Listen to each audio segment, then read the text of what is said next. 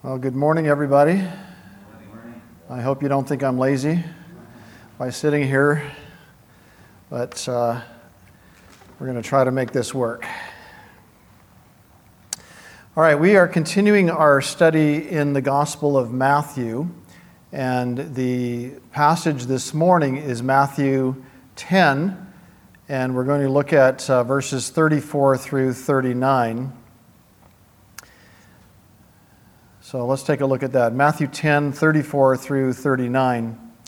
Jesus said, Do not think that I came to bring peace on earth. I did not come to bring peace, but a sword. For I have come to set a man against his father, a daughter against her mother, and a daughter in law against her mother in law. And a man's enemies will be those of his own household. He who loves father or mother more than me is not worthy of me.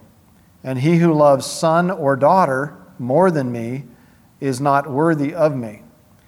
And he who does not take his cross and follow after me is not worthy of me.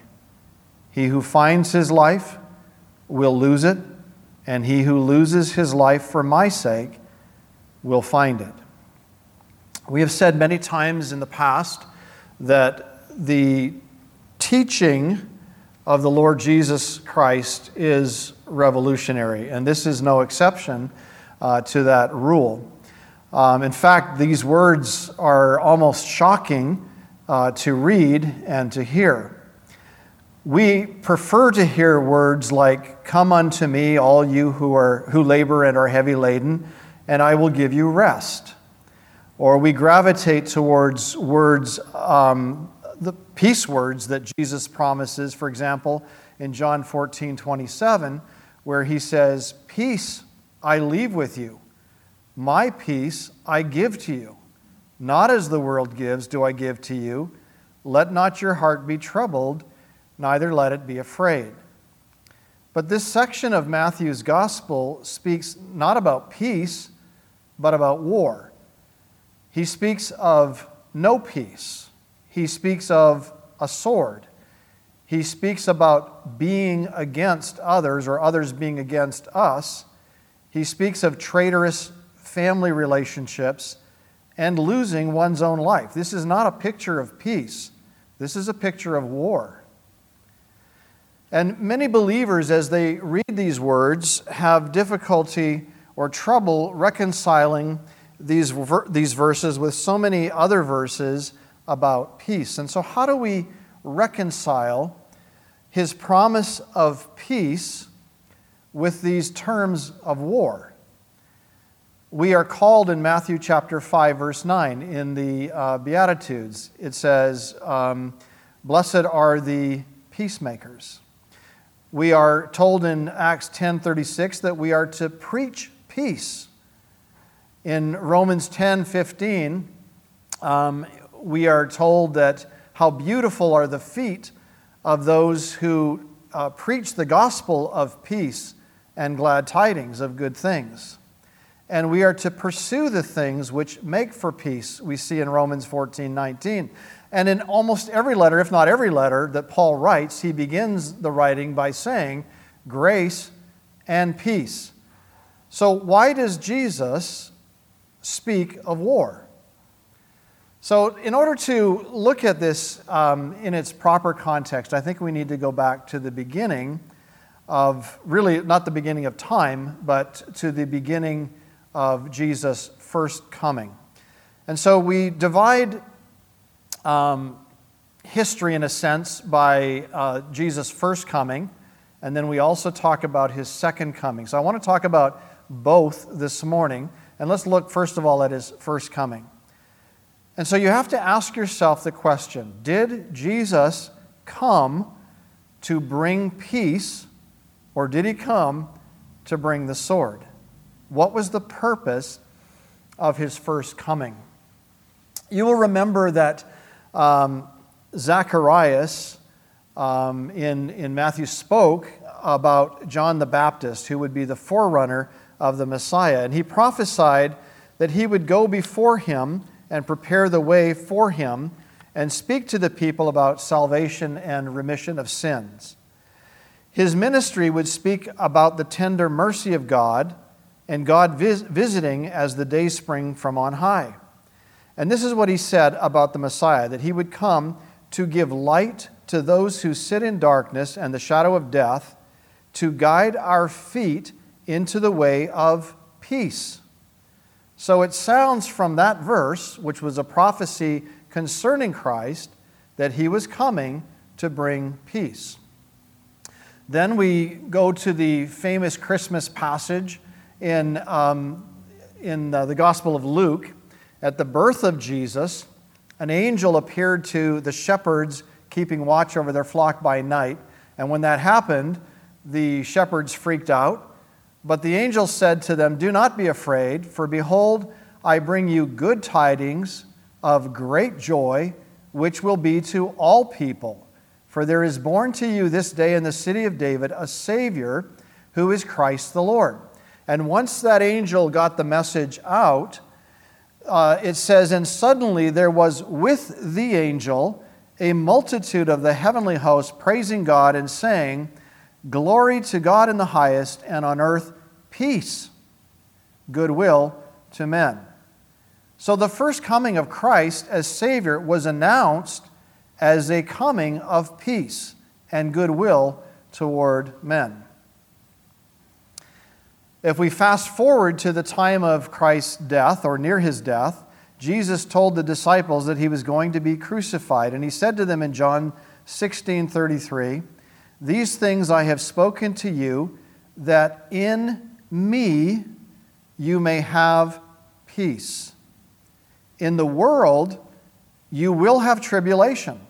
But be of good cheer, I have overcome the world. And this is very interesting because Jesus makes it clear that peace comes through him. We have peace because of him, and we find our peace in him. And he contrasts the peace that we have in him with the tribulation that we're going to find as we live and we experience in the world. Then we come to what happened after the death of Jesus. When Jesus died on the cross, of course, he died for you and for me. He suffered the wrath of God for our sins against God. And when we trust in the Lord Jesus and believe that he died on the cross for us and he rose again the third day, he saves us and we are declared righteous before God. He, he declares us to be perfect, holy, righteous before God. We are no longer enemies at war with Him, but we have accepted the terms of peace, which is really a humble receiving of His gift of salvation. And so we have, we are, uh, Paul writes, and he says in Romans that uh, therefore, having been justified by faith, we have peace with God through our Lord Jesus Christ. So the battle that was raging over my soul is over. The peace that I did not have, I now have because I am found in Jesus Christ. He is my peace. And this inner peace is given to me by the Lord, as Jesus said, In me you may have peace. And so it's true that when Jesus came the first time, his coming was for our peace, that we might have peace with God because we did not have it before he came. We were enemies of God. And so at his first coming, he came to bring peace peace between me and God, peace between you and God. At his second coming, we read many, many scriptures that uh, tell us that he is coming again, and, and his coming will be to bring peace ultimately. There is a battle, obviously, that is going to take place, but at the end of that, um, he is going to bring peace to a war torn world. And so let's take a look at some of those prophecies and some of those verses as well. So, the second coming of Christ, as you know, has several stages to it. The first stage that we're waiting for with anticipation is the rapture. The Lord is going to, to come to the air, He's going to call us as believers home to be with him. Those who are dead in Christ shall rise first, and we who are alive and remain will be caught up together with him in the clouds, and so shall we ever be with the Lord. But while we are in heaven, on earth for seven years, there will be a, a, tribulation, and ultimately, the last three and a half years is called the Great Tribulation. And it's a time of terrible uh, distress on the earth wars, rumors of wars, famines, pestilence, all kinds of terrible things will be taking place on the earth. There will be no peace during that time. It will be, um, but ultimately, when the Lord comes back to the earth, he will put down his enemies, his enemies will be made his footstool, and he will establish a 1,000 year reign of peace on the earth. Um, if you remember, in fact, I would just turn to this for just a second. If you go to Isaiah uh, chapter 9, we actually have both comings in the same uh, passage. So in Isaiah chapter 9, verse 6, it says, For unto us a child is born, unto us a son is given. That is the first coming of the Lord Jesus Christ to the earth. And we already saw that when the angels announced his coming, it was a, an announcement of peace. Then, the, the, almost imperceptibly, we, we see that uh, in verse 6 it says, And the government will be upon his shoulders. This is actually uh, going all the way through his, his time on earth, the, the current 2,000 years since his death and burial and resurrection, and through to the end of the tribulation period, we come to this section of the scripture. It says, And the government will be upon his shoulder, and his name will be called Wonderful, Counselor, Mighty God, Everlasting Father, Prince of Peace. So we, we see who he is. He is the Prince of Peace, the governor or the, the king of peace, shall we say, the one who, who rules in peace. Of the increase of his government and peace, there will be no end. Upon the throne of David and over his kingdom, to order it and establish it with judgment and justice from that time forward, even forever. The zeal of the Lord of hosts will perform this. And so we are looking forward to, so we look back to a time when he came in peace. We look forward to a time when he's coming to establish peace on the earth and peace forever, it says. Uh, during that time, when he uh, established his, his, the millennial reign of Christ on the earth, wars will cease. The prophets describe it as a time um, both in Isaiah chapter 2, verse 4, and Micah chapter 4, verse 3, it says, They shall beat their swords into plowshares and their spears into pruning hooks. Nation shall not lift up sword against nation, neither shall they learn war anymore. And instead of making war machines, factories will manufacture implements of agriculture. It's a time of peace. Then we move forward from there to the eternal state, which is after the millennium, when all of Earth's history is completed, when Satan and the fallen angels and all of God's enemies are cast into the lake of fire, and there will be a new heaven and a new earth, and there will be, as we read, everlasting peace. This is the eternal state. It's, the, it's a time that never, never ends. It's a time where the Bible describes it, there will be no night there. So there's no fear. Fear comes at night because men's hearts are dark and they do their evil in dark. But there's no night there. There's nothing to fear. It says in the scripture that even the gates of the city remain open. And so, for you who are afraid and lock your car doors before you go inside and lock your house front door when you go inside, even the city gates that he's t- describing will be left open. Why? There's no need for fear. There's no need for worry that an invading army will come. There are no more enemies. There are no more wars. There is no more crying. There is no more tear or fear. This is a picture of peace. So I go back to what we have established so far. At his first coming, he came to bring peace, inner peace that we have when we come and trust Jesus Christ as our Lord and our Savior. At his second coming, he is ultimately coming to, to establish peace on the earth and an eternal reign of peace uh, by the Prince of Peace. But what about our current day? What about right now? Uh, the time between his first coming and his second coming. We are in what is known as the church age, and right to the end, from through the church age and right to the end of the tribulation, the gospel of peace still goes out to an unbelieving world. But as you may have already experienced in your own life with your own witnessing opportunities, the message is not always received well. And very often there are battles that are fought. Sometimes they're verbal, sometimes they're physical, and sometimes they result in death. And all of that has taken place from the time Jesus ascended into heaven. We had the first martyr, Stephen, who was stoned for preaching the gospel, and we will have the blood of martyrs continually staining this earth until the time when Jesus establishes his rightful reign on the earth and his, his kingdom of peace. God has entrusted to us the gospel to bring to unbelievers throughout the world. It's the good news of peace, how unbelievers can have peace with God as well. And God is offering terms of peace to his enemies. These are enemies as we once were, enemies of God, strangers from his, his uh, promises. And we were enemies, and yet we have become sons and daughters.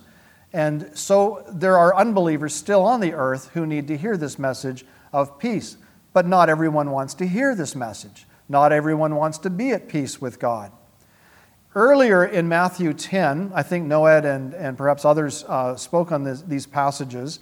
Um, Jesus sent his disciples out and said to them to go to households to preach the gospel. And he says, If they receive you, let your peace come upon it. So the idea was that the disciples or the followers of Jesus were to go out and preach the gospel. When they came to a household, if it was a household of peace, they were to say, My peace be upon you. And if you were received and your message was received, you were to allow, or you were to stay, and you were to preach the gospel of peace. But if they did not receive you, Jesus said, let your peace return to you. And he goes on to say, those who reject the only true way of salvation are doomed for destruction that is worse than Sodom and Gomorrah. And so, as we saw Sodom and Gomorrah destroyed by, by fire from heaven, so those who ultimately reject the gospel are going to suffer eternal fire in the lake of fire. Jesus did not paint this picture of going out into the world to preach the gospel like a picnic in the park. He says, Behold, I send you out as sheep in the midst of wolves. Now, it's important for us to um, remember that when we present the gospel, we are not trying to make enemies. We are not trying to offend people in the sense of making them mad at us or, or um, angry. That will happen naturally because the gospel is, is not a pleasant message to hear. The first part of the gospel is not pleasant when you are calling people sinners and you're telling them, look, you've sinned against God, you need to be made right with God. The gospel is called good news because the end of the story is that your sins can be forgiven because Jesus paid for your sins in full on the cross. But as we present the gospel, we should do so with all humility, but we are likely to face conflict, animosity, and disputes. Jesus continued by saying, Therefore, be wise as serpents and as harmless as doves. Doves are a symbol of peace. We, we are not looking for a fight, we are seeking to bring a message of peace. But we may end up with a fight, not because we have been antagonistic, but because people are antagonistic toward the gospel. So the Lord continues earlier in, in Matthew 10, and he tells his followers that they will be brought into courts, they will be scourged, they will stand before governors and kings, and we, we may experience the hatred of family members who will rise up against us. Unbelieving brothers will turn on believing brothers. An unsaved father will turn on his saved child. Unconverted children will turn on believing parents. And so Jesus is painting a picture of what actually happened during the time, the persecution, right after he ascended into heaven and the gospel went out uh, to, the, to the Jews. And there was tremendous persecution, so much so that there was a mass exodus from Jerusalem out into the furthest corners of the earth. Now, the Lord used that to, to bring the gospel even further out. But the point is that the persecution rose very suddenly, very quickly, as soon as the gospel message still went out. Uh, and, it, and it continued to happen. It continues to this day. There are many uh, people today in communist countries who do not have the freedom to preach the gospel. If they do, they may suffer persecution, even death. It's true in Muslim countries, and it's true even in many Catholic countries. And that will happen in, in an even greater way, in fact, what I would call a demonic way, uh, during the tribulation period.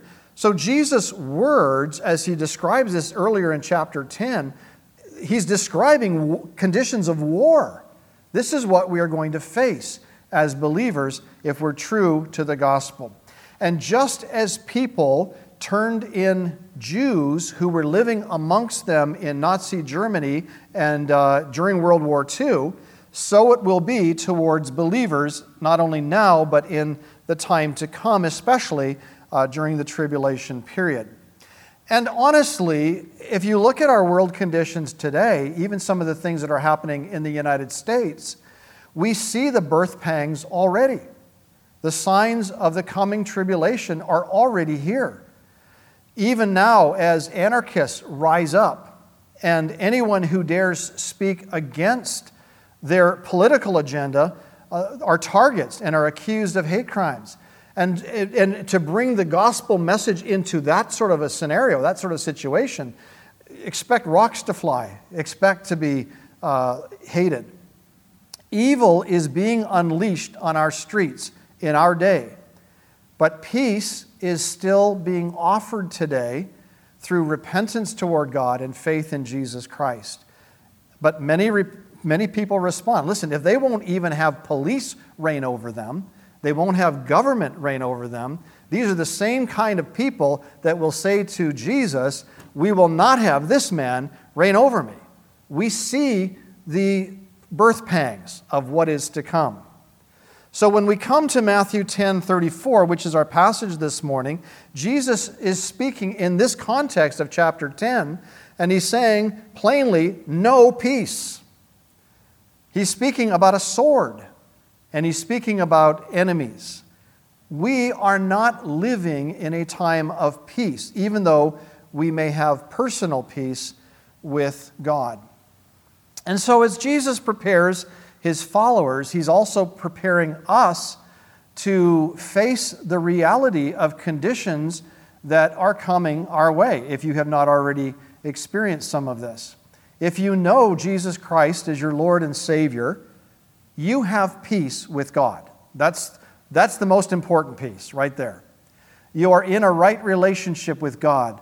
But as you take this gospel of peace, this message of good news, uh, to others, you will face opposition, you will face persecution, strangers will rise up against you, unbelieving friends may unfriend you or turn against you.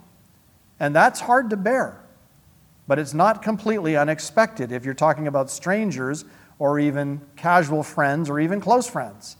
But in our passage this morning, Jesus is not speaking about strangers. He's not speaking about friends or acquaintances. Jesus is speaking about family members who not only reject us, but rise up against us as if we are in war with them. That can be devastating. So, again, let's read the passage. Do not think that I came to bring peace on earth.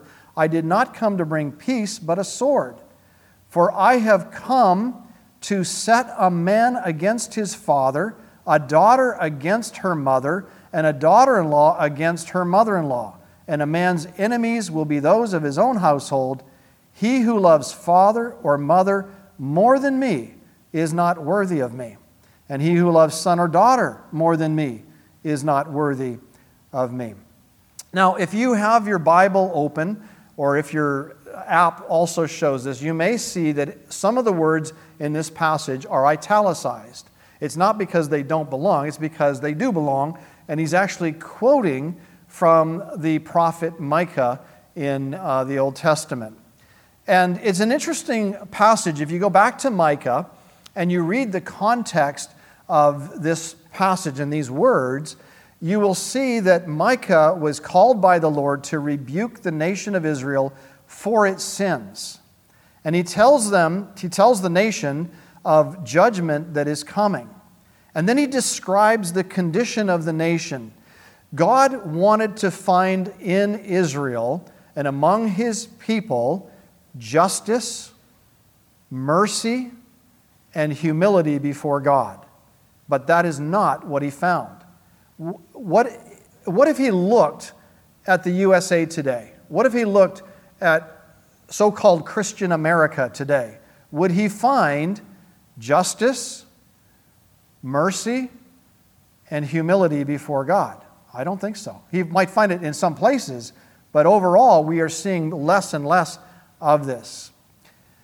The nation was, of Israel was filled with dishonest business practices. People were being ripped off. Violence filled the streets.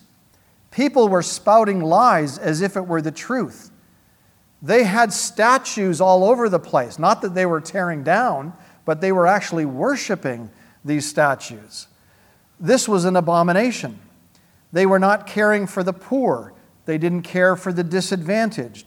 There were no gleanings in the field that they were supposed to leave for those who were in poverty. Murder was in the hearts of people, and they were lying in wait for blood. They were bribing judges and politicians. There was no justice in the courts. Rich and influential people took advantage of the poor. This was the condition of the nation of Israel that Micah was called to preach to. Does it sound familiar? Micah was called a watchman on the wall, and he was to warn the nation of impending danger. What was the impending danger? Judgment from God. He was sent into a world like that and these conditions that I described really are not far from what we're seeing in our evening news. Violence fills our streets, burning, no respect for law and order, anarchy that prevails. Prisons are being emptied of convicted criminals. Rich and influential people are taking advantage of the poor. Bribery, unjust judges, corrupt politicians are common there is murder and bloodshed in the hearts of people. You've seen over last weekend, who knows what we'll see this weekend, but last weekend, the number of murders that took place in cities across the country, people driving by and just shooting innocent people, even children. Murder and bloodshed in the hearts of men. And this is the condition of the nation that we are called to preach to. We should be like watchmen on the city wall still warning of impending judgment. To Micah and to us, um, the Lord says this Do not trust in a friend, do not put your confidence in a companion. Guard the doors of your mouth from her who lies in your bosom, your own wife. For son dishonors father. He's saying your son may turn against you. A daughter rises against her mother, a daughter in law against her mother in law. A man's enemies are the men of his own household. This is the quotation that Jesus used from Micah in Matthew chapter 10.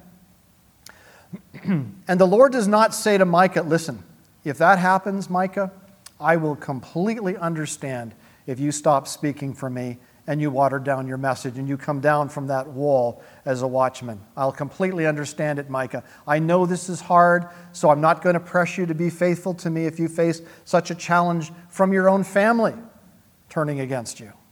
No, he does not say that. And he does not say that in Matthew's gospel either to us. When you become a Christian, you may find terrible opposition and even hatred from your own unbelieving sons or daughters. You may have wars or opposition from your in laws who hate your very existence and stand in opposition to everything you stand for and everything you do for the Lord.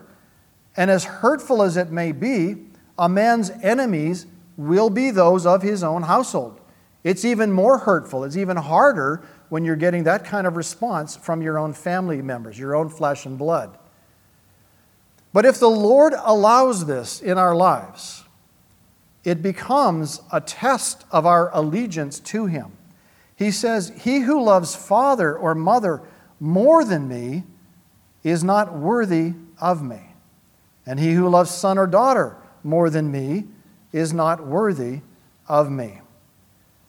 Now, the Bible tells us very clearly that we are to love our father and mother. In fact, it goes even further than that and says, in their old age, when they need help, we are to help them. We are to give to them. We are to care for them. For to do less than that is worse than an infidel, it's worse than an unbeliever. Also, we are told we are to love our children, we are to care for them. Husbands are to love their wives as Christ loved the church and gave himself for her. Children are to love their parents and honor them. But even these relationships must be sacrificed if they interfere with our relationship with Christ. If family members are dragging you down and trying to influence you to do evil or to turn from following after the Lord or turn from your love for the Lord, you must resist them. Your love for the Lord must come first above all other loves. Now, there's an example of this given in Scripture, and we may not naturally think of this as an example, but let's take a look at it anyway. Uh, it's found in 1 Corinthians chapter 7. And it's a story of two unbelievers. Uh, 1 Corinthians 7, verses 12 through 16. Two unbelievers who fall in love, they get married to one another, they are living in happy matrimony, living very happily together. And somewhere along the way, one of them hears the gospel, repents of her sin, and trusts in Jesus Christ as Savior and Lord. And all of a sudden, things change. So let's take a look at it. Verse 12. But to the rest, I, not the Lord, say, if any brother has a wife who does not believe, and she is willing to live with him, let him not divorce her. So the first case is a man, the man comes to know the Lord and the wife doesn't believe. But if she's willing to live with him, he should let her live with him. Uh, verse 13, and a woman who has a husband who does not believe, if he is willing to live with her, let her not divorce him. So you have it either case. Either the man comes to know the Lord or the woman comes to know the Lord. If the unbelieving spouse is willing to carry on living together with them, then that's fine. For the unbelieving husband is sanctified by the wife, and the unbelieving wife is sanctified by the husband. Otherwise, your children would be unclean, but now they are holy. And if the unbeliever departs, in other words, divorces, let him depart. A brother or sister is not under bondage in such cases, but God has called us to peace. For how do you know, O wife, whether you will save your husband? Or how do you know, O husband, whether you will save your wife? So obviously, love for Jesus Christ came first in that relationship, and as a result, the unbelieving husband or unbelieving wife wanted nothing more to do with the Christian spouse. And they essentially became adversaries. An end to the relationship was the result. And the Lord allows divorce in such cases because God has called us to peace. Because you don't know if you stay in that relationship that you're going to influence the unbeliever to the point where they come to know the Lord. And so, if they want out, if the unbeliever wants out, you are to grant them that divorce. That's the principle in a marriage. But that same principle applies to other familial relationships. To stop serving the Lord to appease an unbelieving relative makes no sense. Your love for Christ has to come first, for you do not know whether maintaining a relationship with an unsaved relative is ultimately going to lead them to Christ. You don't know that. Don't do anything to hate them or to show animosity toward them. That's not what he's saying here. Don't you become an enemy against them or toward them, even if they become an enemy towards you. They are against you, and they are against the Christ in whom you trust. But you serve the Lord, love the Lord, and be worthy of the Lord. Some of you are facing that very challenge today with family members. I have faced it with family members for years, decades.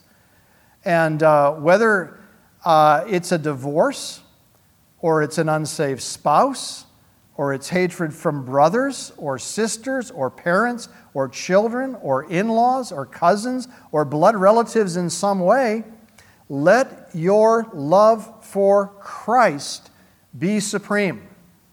Micah 7 7 says, in the midst of all this that, that the Lord is quoting from, Micah says, Therefore, I will look to the Lord. I will wait for the God of my salvation. My God will hear me. Finally, we read in Matthew 10 38 and 39, really the most challenging verses in this section at all. If you thought it was already challenging, this is even more so. And he who does not take his cross and follow after me is not worthy of me.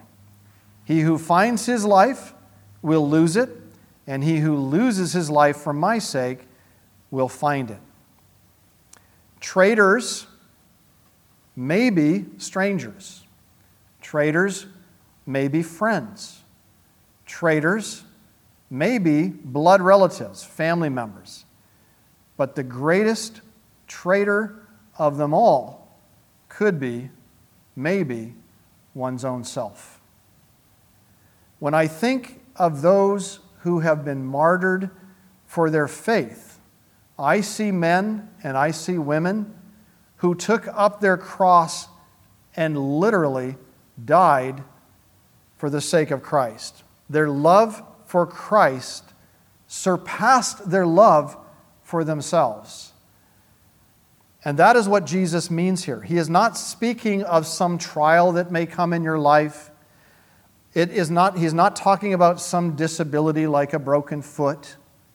He is not talking about financial troubles that you may experience when he's talking about taking up your cross. When he says, take up your cross, anyone living at that time would understand fully that what he meant was an instrument of death. Anyone recognized that he was talking about a form of execution. And the Lord is saying that if we are not willing to lay down our life for him, we are not worthy of him. That's challenging, brothers and sisters, because we tend to want to, we are, self preservation is so much at the forefront of our thinking. And yet Jesus says, take up your cross and um, follow him. With verse 39, we will end today. It says, If you find your life, in other words, if you live for yourself and live for self preservation, never really using your life in any way to serve the Lord, you will ultimately lose your life. It will be a wasted life because that's not why God has you here. If you lose your life for the sake of Christ, you will find it. Instead of using your life to satisfy every desire that you have, instead of seeking first the kingdom of God and his righteousness, you, you will actually, I don't know if I said this right, let me re- repeat this.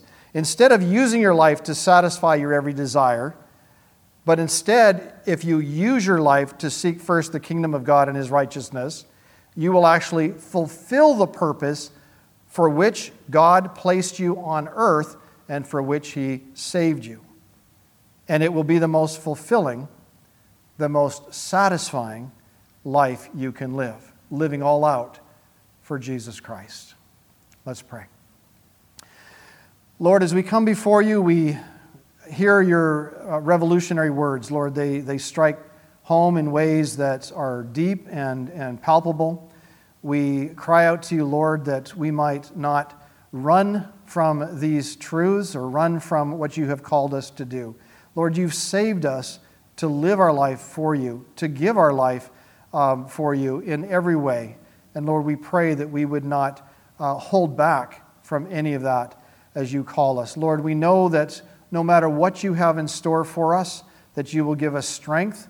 You will not give us more than we're able to endure, and that you will give us uh, your help and grace in a time of need. And so, Lord, we look for that as we move forward in our walk before you. Help us, Lord, to be worthy of you.